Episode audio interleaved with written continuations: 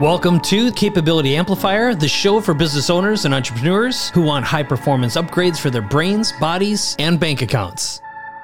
Hi, everybody. This is Dan Sullivan, and this is the next episode of Capability Amplifier. And boy, do we have one for you today, Mike.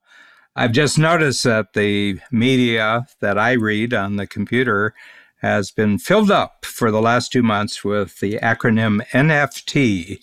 And I'd like you to just come on because you've just put a picture yes. of a sixty-nine million dollars N F T, and it went through the world-famous auction house, art auction house of Christie's. Unbelievable. And this is a piece of digital art that yes. was put up. Yeah. So for people who don't know what an N F T is, it's a non-fungible token. And there's also N F As, non-fungible assets. But the basic idea is, and I'll just read it because the description here is great.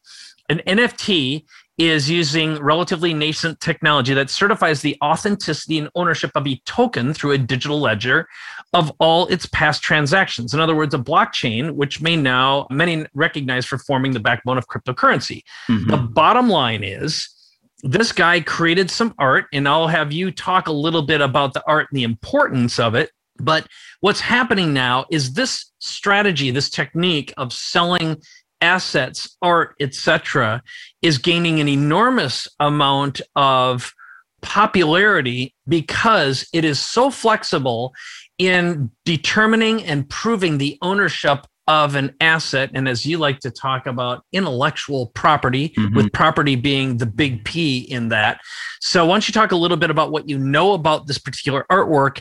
And then there's also the first tweet is being sold right now, which is crazy. Yeah, well, there's two things that I find very fascinating about this, Mike. One is that the digital world is a relatively new world, you know, so personal computers are probably the place to start thinking, and that's nineteen seventy-eight, nineteen seventy-nine. And that means uh, large numbers of people, you know, and it's in the hundreds of millions, billions right now, people now can operate with their computer or their mobile device in the digital world. Okay. Now, the digital world is exactly the same as the physical world, the analog world, in this respect, that certain things are more valuable than other things. And the other thing is it's a medium for great creativity. The entire music world, of course, has shifted over to the digital world. Now, no one goes into the number one record store that we always had in Toronto, closed down right at the beginning of COVID. It's gone, and there won't be any other in Toronto because it's not a convenient way to test music. It's not a great way. But digitally, through Pandora or Spotify or any of the others, there's all these mediums for now just testing, and you can download right on those platforms if you want. So the big thing is that all the rules that govern property in the physical world, anything that's a physical object, the creator of those, they've been a bit at risk in the digital world because it's so easy to copy things, okay? Oftentimes, the gangster part of a new universe develops a lot faster than the law-abiding part, you know. Uh, there's a reason why, after a while, that the town has to get a sheriff, you know, has to get a sheriff or a marshal, because there's bad guys stealing horses and doing bad things. And so you have to bring order. And I think the digital world, especially after the last year, has really become a place where people, you know, I'm going to spend the rest of my life. And what's this got to do with property? How do I know if things are real or not real? So the big thing that I see is that property law, N F Ts are a digital version of property. And the word non-fungible, non-fungible means one of a kind. The most fungible thing in the world is an American one hundred dollar bill. That's the most fungible store of value in the world. If you look at world trade, eighty-five percent of all transactions in global trade are done in American dollars, okay, because it's fungible. You know, a dollar gets you somewhere, anywhere. It doesn't matter where you are. If you have a dollar, you did it. Well, non-fungible is just the opposite. There's just one of them. You can have copies of it, but ownership resides with one person. And in this case, this artist and his cohorts at Christie's are going to get a check for sixty-nine million dollars, which I think is a good day's work in the marketplace. Okay. The other thing is how it can happen is the blockchain. So why don't you go a little bit into the blockchain? Because without the blockchain, you have no non-fungible tokens and assets because you can't prove who the owner is. Right. The blockchain was absolutely crucial. You had to have this in the digital world or it would be chaos. It would be the Wild West. It would be World War Three if you didn't have a way of actually proving the authenticity of a one-off. Well, and what I think is interesting about this, when I listen to you, first of all, with the history, I like the practical applications that we're going to see right now. So some of the practical applications, if we go down the rabbit hole, is if you own a digital asset, now there is a mechanism that you could set up a rule in the blockchain, because that's how Ethereum, which is the primary driver in most blockchain stuff right now. There's a whole bunch of them, but basically it's a mechanism for monetizing contracts. And you could say, for example, whoever the owner is, every time someone sees it, they're going to get a fraction of a penny. Okay. If someone listens to a song that is owned by someone, they're going to get a fraction of the penny. And one of the problems in the world of music right now is, of course, music's been digital.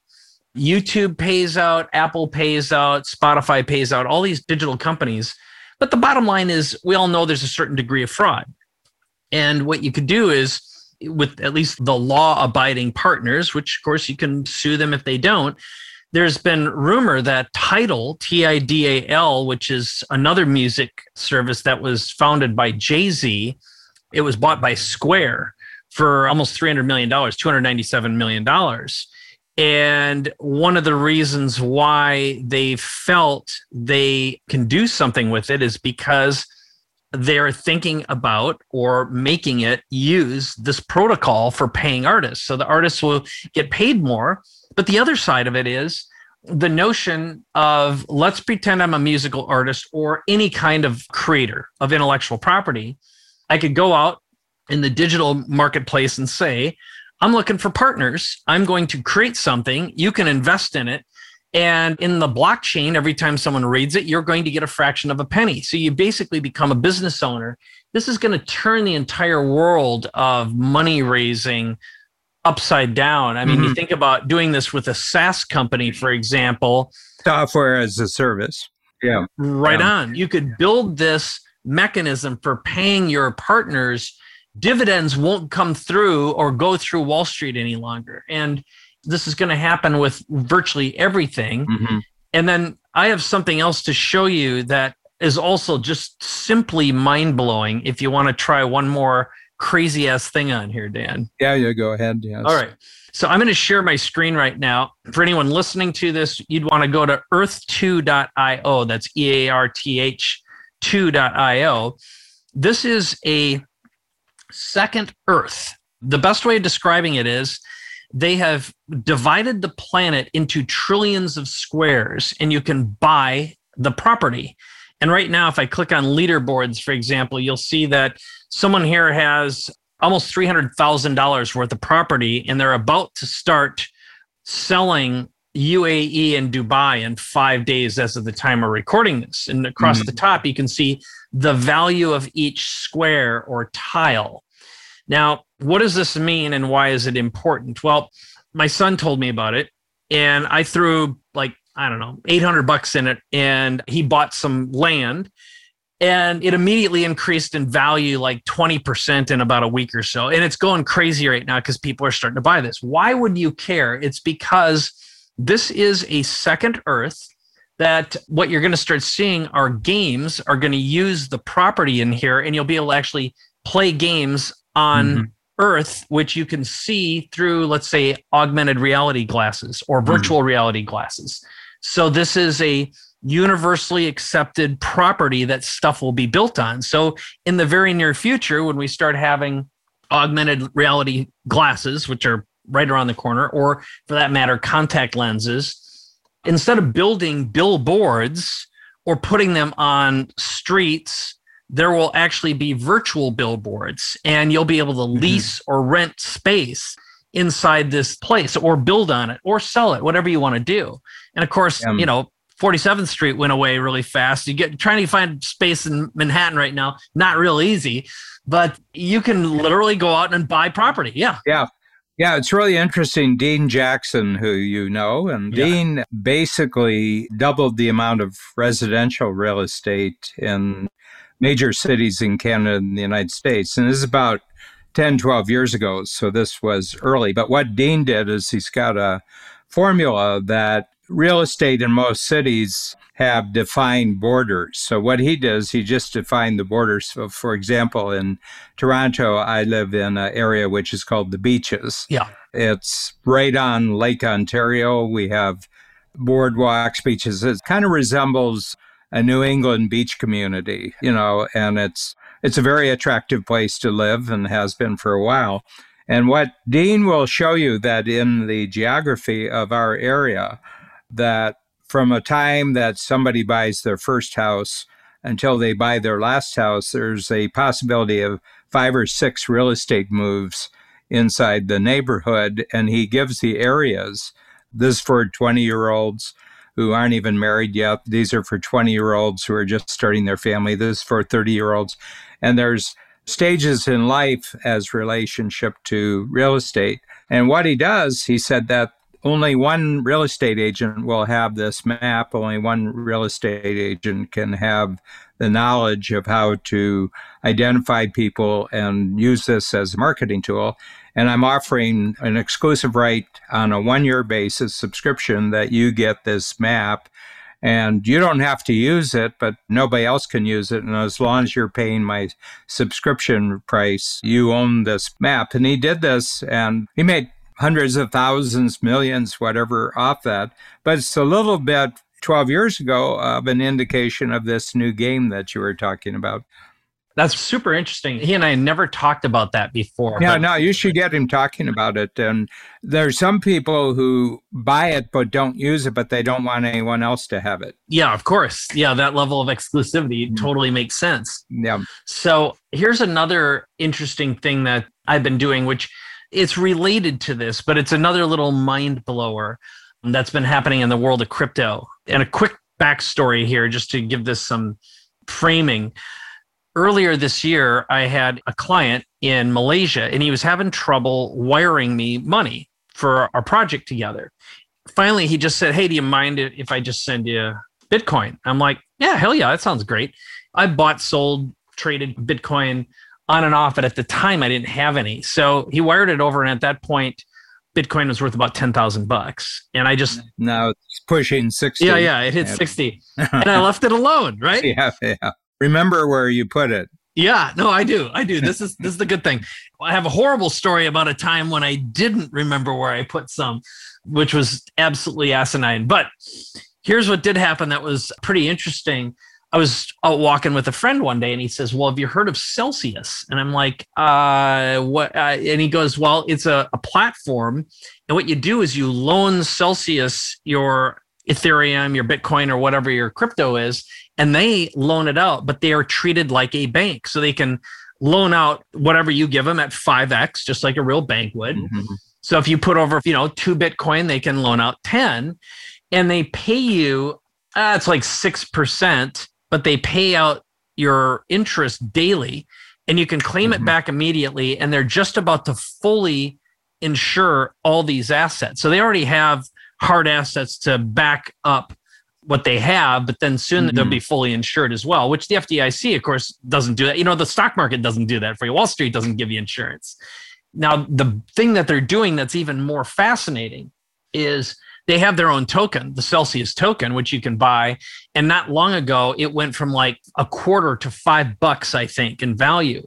Now, here's what's interesting about this whole thing is with the assets. And yes, I know these are all speculative. We're not giving anyone financial advice, but past performance is no indication of future results. Exactly. It means nothing. However, here's what I love about it that's fascinating is here you've got a currency. Let's say you start out and it's at, you know, thirty thousand dollars as of not too long ago for a Bitcoin. You loan it to Celsius, who's paying you interest on it. The value of your assets increasing. and the value of the tokens you're receiving, because you don't want to be paid in U S dollars. You might as well be paid in crypto. So you get paid, if you decide to be paid in Celsius, you get more than Bitcoin in terms of your interest. It's a couple points higher. Plus the value of the crypto is increasing dramatically all the time as well. Mm-hmm. So, you know, when you look at that, and then going back to what started this conversation in the first place with the N F Ts, you know, what you're going to see is a rapid movement towards, there's always a bunch of crazy and exclusivity, and people are news mm-hmm. crazy, right? To just get things rolling. But as this normalizes, this is going to become mainstream so rapidly. And I do think this is going to completely change publishing forever. It will absolutely change news. I think there is a possibility that this tech could be used to straighten out journalistic integrity. So imagine mm-hmm. if great journalists basically package their I P and rent it out to publications. Mm-hmm. And when it's read and consumed, they get a micropayment. It'd be great if there was something, imagine there'd be a journalistic token that would effectively say, we're going to reward people who actually do true journalism, true research yeah. instead of garbage. The rating and their identity is coupled with the currency. So yeah. there is a digital contract that rewards positive, powerful behavior instead of mm-hmm. the insanity we live in today, which is outrage driven. You know, Facebook is controlling it with an A I we don't know about. You know, the contract could actually yeah. be publicly displayed. So that's part of what I think I'm so excited about, is this is about encouraging great behavior and rewarding it financially, well, which is great business. What I go back to is probably the best definition of capitalism, and this is by F A Hayek, who is an Austrian economist who won the Nobel Prize. He said that the unfortunate thing about capitalism is that it was named by their enemies. You know, it was Marx and others. And he said the other thing is they misdirected people's attention that capitalism is actually about capital. He says capital is actually a byproduct of capitalism. It's something that if you do capitalism right, capital builds up.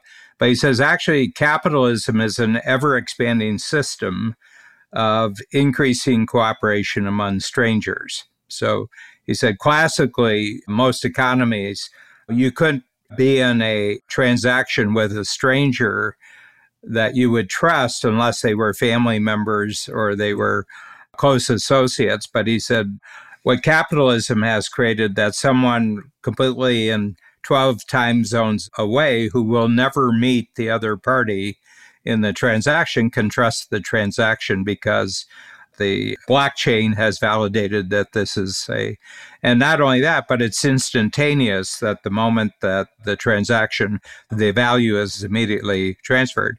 Now, I'm saying that there's a lot of forces.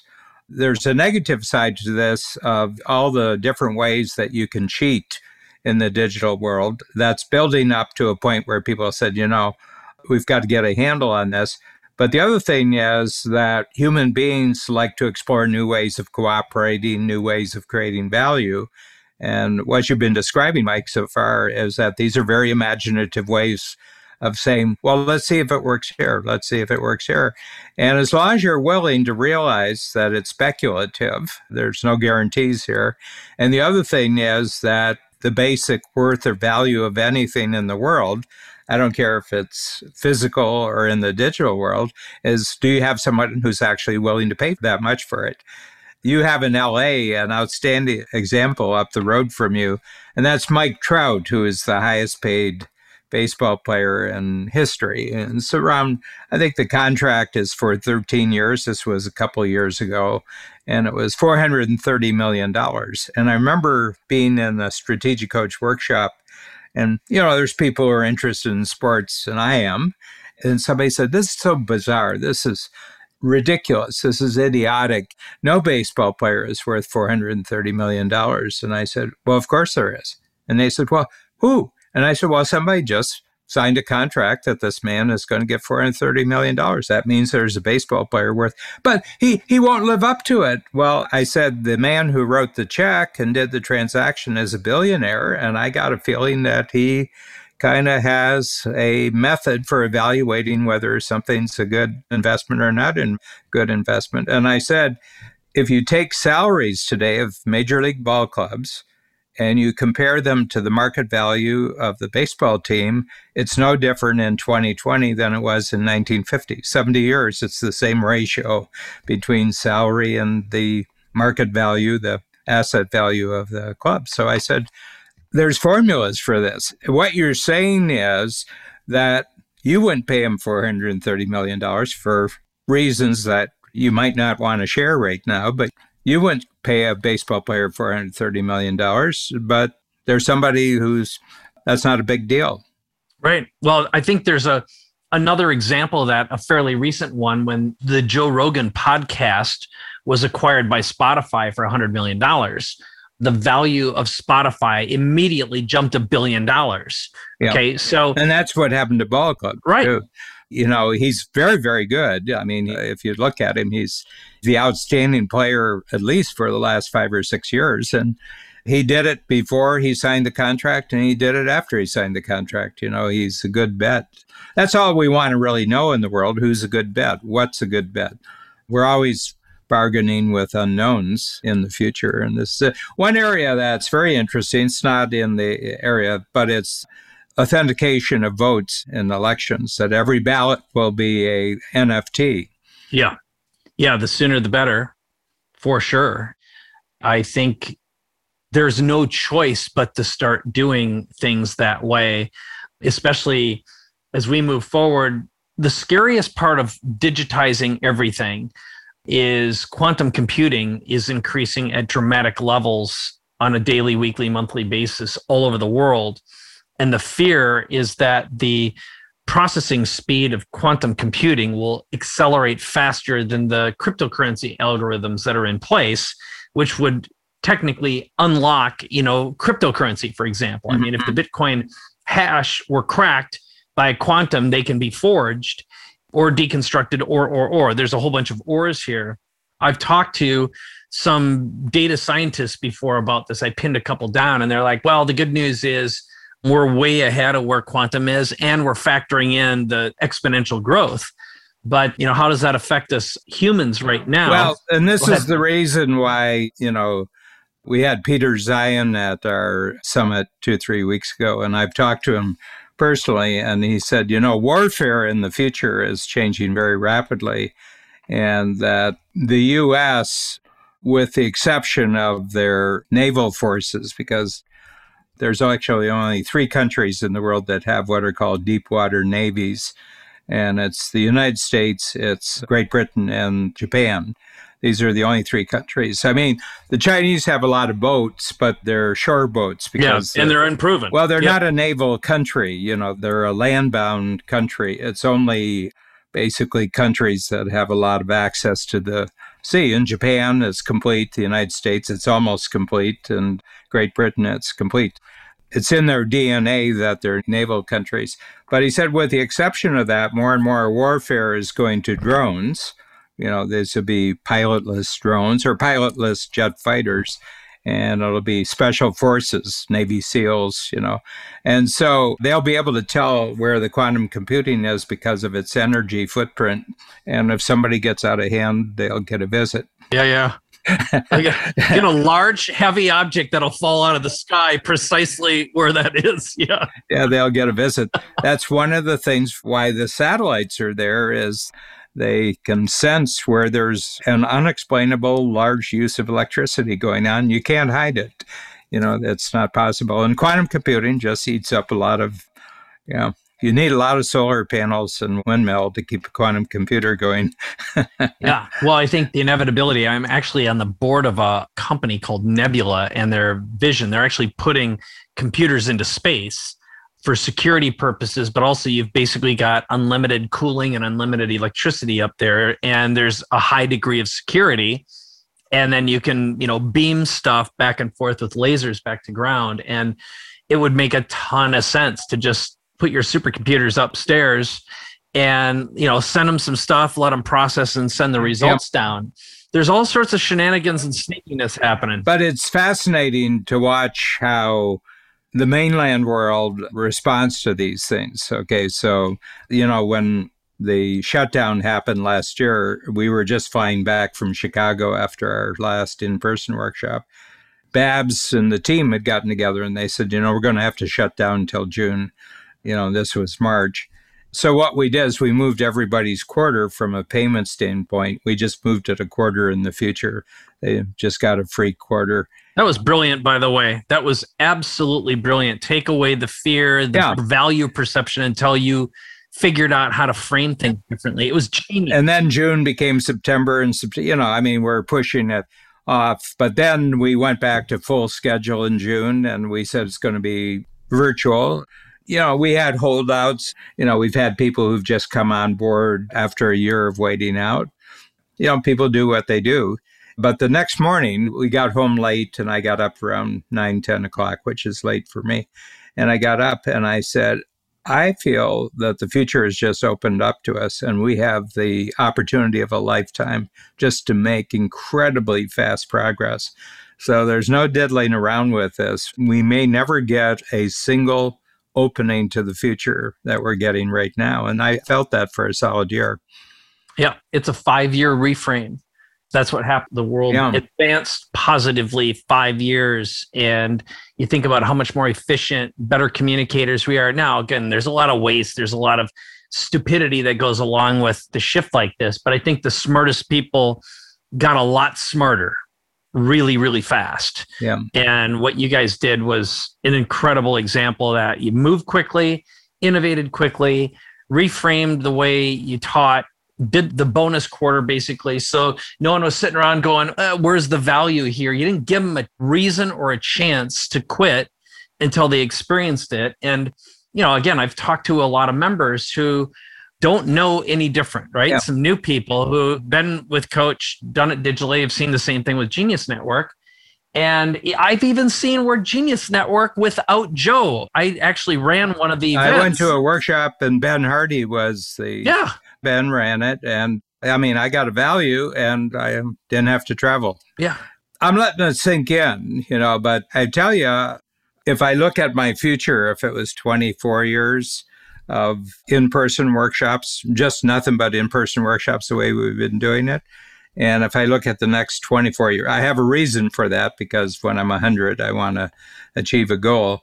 And if it's just virtual, I have to tell you, I don't get a tired feeling from virtual, but I get a tired feeling from five hundred miles of travel and everything like that. And I was just checking out my energy anticipation that if I didn't have to operate by the laws, the gravitational laws of travel for the next twenty-four years.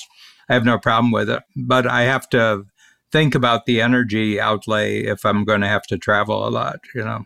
Right. Well, I think the one thing that I will share with you, I've got two things. One, I'm going to show you, one I'll, I'll tell you, which I've been telling everyone, and I highly recommend it, which is construct a video studio in your home right now that inspires the hell out of you. Put big ass monitors in there, get a pan tilt zoom camera, upgrade your keyboard, your chair, and whatever your pointing device is, because you do spend more time sitting on your biscuits and you want to walk into an environment that just lights you up. So that would be step mm-hmm. one. The other one I'll share with you, which is I'm going to play it in the background so anyone who's watching this can see it. You can see it, Dan.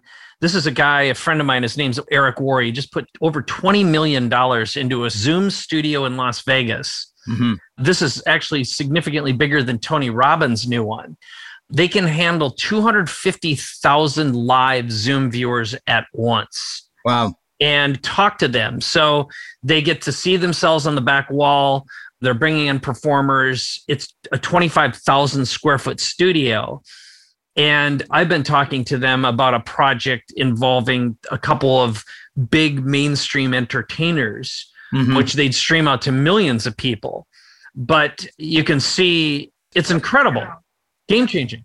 Yeah, well, Yeah. Certain addictions may be immune to it, but I think that an evening out, I think it changed. The only thing that I've really picked up from my experience with Peter Diamandis with the exponentials, you know, the, I said, if it's true that you can get the rewards of being exponentially smarter in the future, it's also true that you can get the punishments for being exponentially stupider. True that. True that. You know, so if you're into multipliers, you got to really check out where you're starting with your multiplier, because negativity can be multiplied exponentially too. Oh, God, yeah. You know, yeah, no comment, obviously. Jordan Peterson has this personality. Oh, I meant to do that. Yeah. Is it good? Yeah, the big five. It's very interesting. It's very interesting. And I think if I had done it before COVID started, I think I probably would have gotten different results. But I did it last September, October.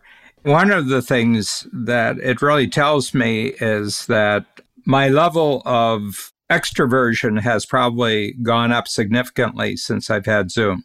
I think I'm much more extroverted on Zoom than I am in person. And I think it has to do with my A D D, that when I have a big space and a lot's going on, I get distracted. Yeah. But Zoom, I don't get distracted. I got all forty-nine on a screen, you know. You know, nobody can sneak anything past me on the screen. So I was just wondering, you know, because I, I think A D D does affect how you have experience, whether you're feeling confident or...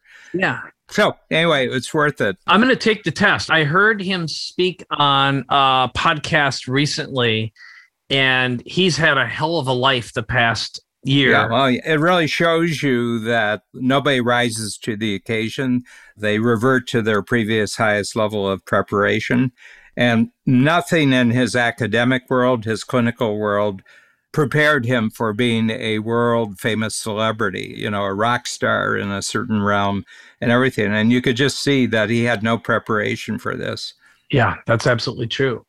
And for anyone who's listening, this is understand myself dot com is the website that Jordan put yeah. together. I found it very useful. I found it very insightful. So I've sent it to Julia Waller, who does all of our unique ability. And I said, how does this match up with everything we've done so far?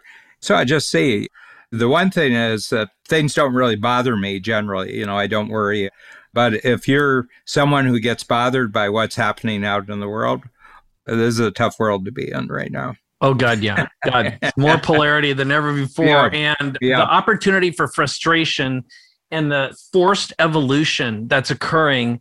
I saw something, this is going off on a slight deep end, but there's some scientists right now that believe that autism is, in fact, the increased amount of autism is in fact a new evolutionary push. Could be. And yeah. it's required pattern recognition. So there's a new book, I believe it's called The Pattern Readers or The Pattern Seekers or Pattern Seers. I bumped into it. I haven't read it yet, mm-hmm. but it's a new author, Simon Baron Cohen. Yeah. How autism drives human innovation. It is called The Pattern Seekers.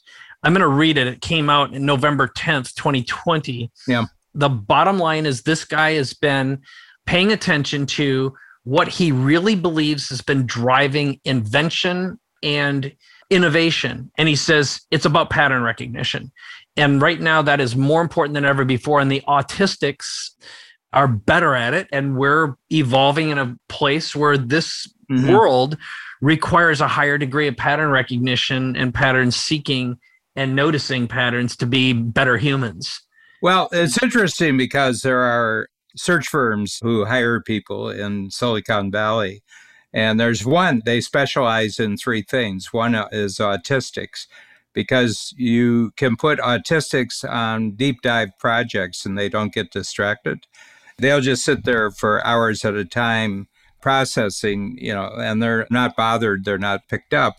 But they also hire dyslexics because dyslexics are better at people management than people who get their information from reading. So a dyslexic has to talk to you because they won't write a memo to you, so everything has to be personal. And the other one is A D D are terrific salespeople. Yep. The reason is that you can create and take advantage of hyper focus better than anyone else. you know. So they're seeing in the technology world that there's a real place for these individuals. So my attitude is that with interconnected billions of people, more roles are being developed for odd human beings, human beings who are not normal.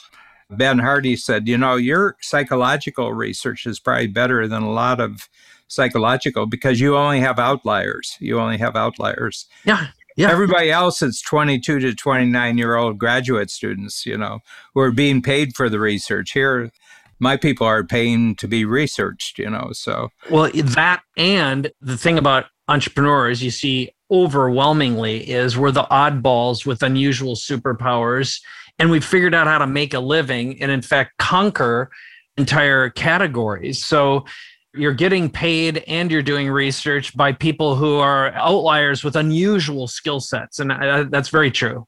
Yeah.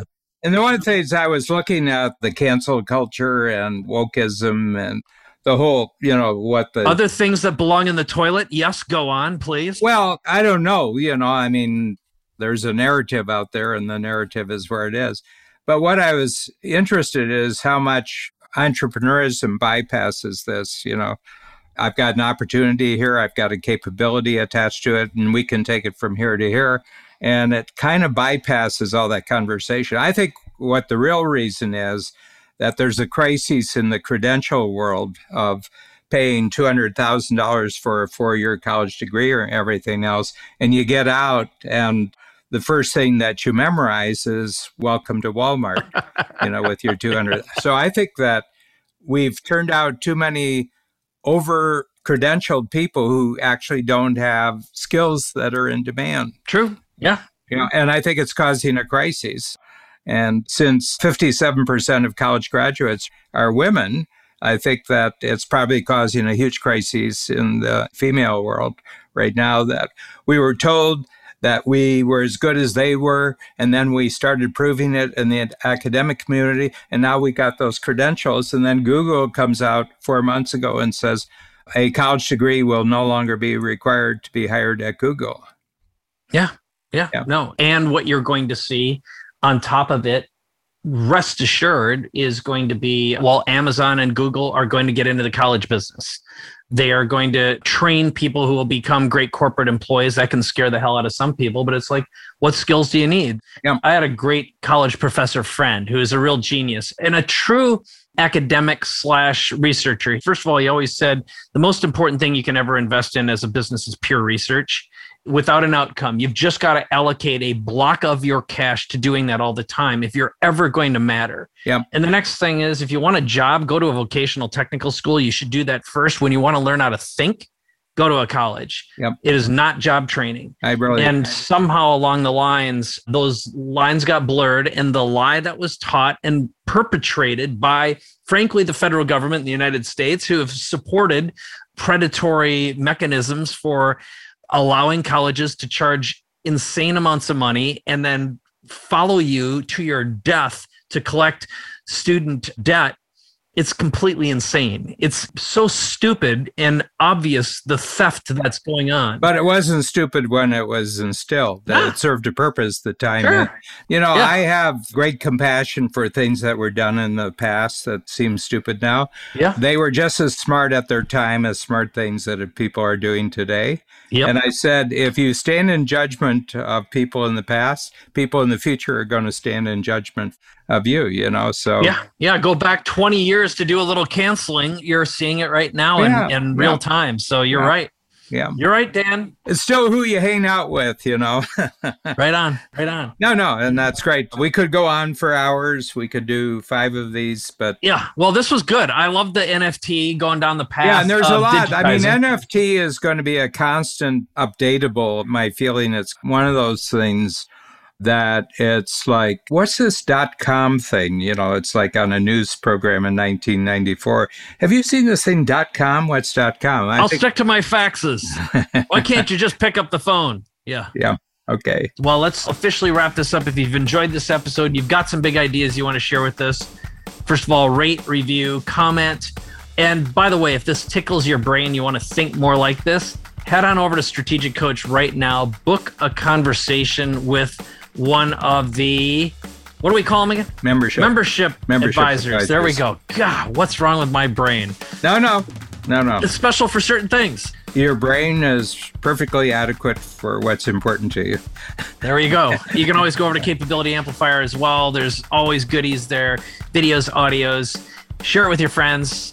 We enjoy all the feedback that you give us. Thanks for listening or watching. And thank you, Dan. Okay. Thank you, Mike.